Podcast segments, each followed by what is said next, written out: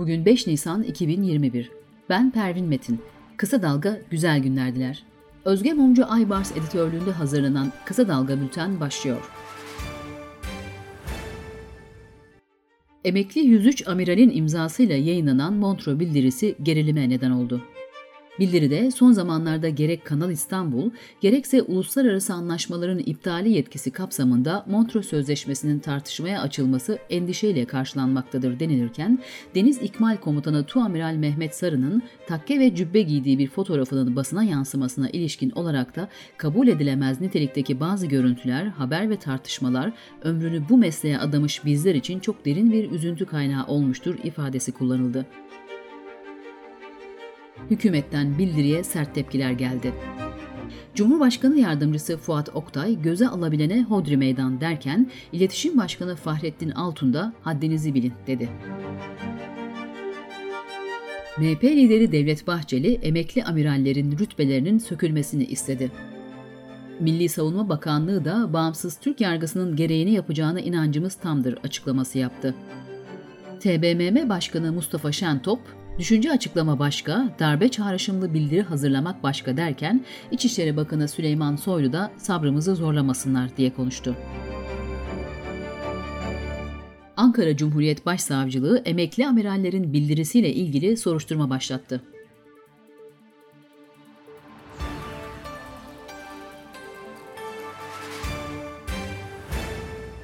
CHP sözcüsü Faik Öztürk bildiriye gelen tepkileri o metne bakınca kim nerede darbe tetikçiliği yapıyormuş. Türkiye'de kimsenin söz söyleme özgürlüğü, fikrini açıklama özgürlüğü yok herhalde sözleriyle değerlendirdi. İyi Parti lideri Meral Akşener ise kişisel fikrimi söylüyorum, bu bir zevzekliktir değerlendirmesinde bulundu. Bildiriye imza atan emekli amiraller tepkilere sosyal medya hesaplarından yanıtlar verdi.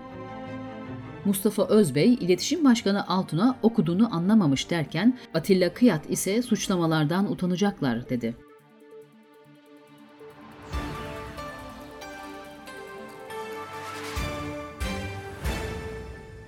Milletvekilliğe düşürülen Ömer Faruk Gergerlioğlu hakkında kesinleşen karar nedeniyle tutuklandı.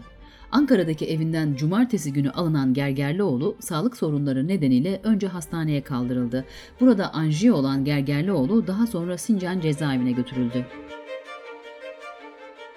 Metropol Araştırma Şirketi'nin anketine katılanlardan %49.7'si İstanbul Taksim'deki Gezi Parkı'nın İBB'den alınıp Vakıflar Genel Müdürlüğü'ne devrini onaylıyor musunuz sorusuna hayır onaylamıyorum, %27.3'ü evet onaylıyorum şeklinde yanıt verdi.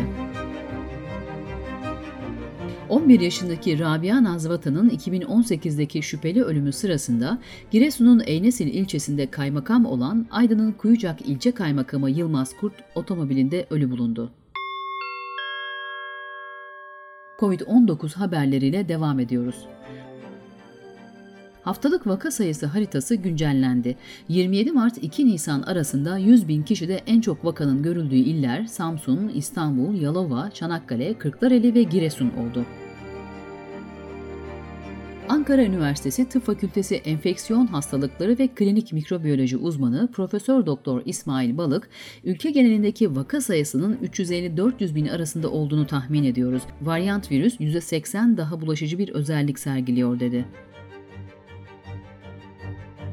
İstanbul Büyükşehir Belediyesi Bilimsel Danışma Kurulu 4 haftalık kapanma, aşılanma sürecinde hızlanma, test sayısının artırılması, seyahat kısıtlaması tedbirleri önerdi. Sağlık Bakanlığı tarafından Türkiye'de kullanılmaya başlanan BioNTech aşısının nasıl uygulanacağına dair kurallar yayınlandı. 4 hafta arayla 2 doz halinde uygulanacak aşıda alerjik reaksiyon gösteren kişilere ikinci doz yapılmayacak. ABD merkezli ilaç firması Johnson Johnson yeni tip koronavirüs aşı çalışmalarına 12-17 yaş aralığını da eklediğini duyurdu. Sırada ekonomi haberleri var. Salgın devam ederken kısa çalışma ödeneğinin 31 Mart itibariyle sonlandırılmasıyla ücretsiz izin dalgası başladı. Pek çok işletme çalışanlarını ücretsiz izne çıkarmaya başladı. Salgının başladığı günden bu yana geçen 12 ayda ülke genelinde 124.910 esnafın iflas ettiği belirtildi. Esnaf ve sanatkarların 99.588'i geçen yıl iflas ederken 19.727'si de bu yılın ilk iki ayında faaliyetlerine son vermek zorunda kaldı. Politika Çalışmaları Enstitüsü'nün yeni bir raporuna göre dünyadaki 2365 milyarder servetlerine 4 trilyon dolar ekledi.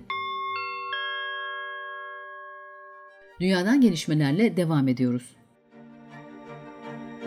Ürdün'de eski Veliaht Prens Hamza bin Hüseyin ve beraberindeki üst düzey 20 kişinin ülkenin istikrarına tehdit olduğu gerekçesiyle gözaltına alındığı ifade edildi.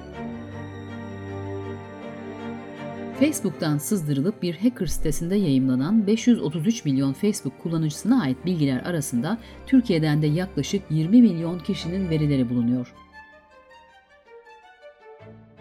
ABD Kongre binası yakınındaki güvenlik kontrol noktasına yapılan saldırıda bir polis memuru yaşamını yitirdi.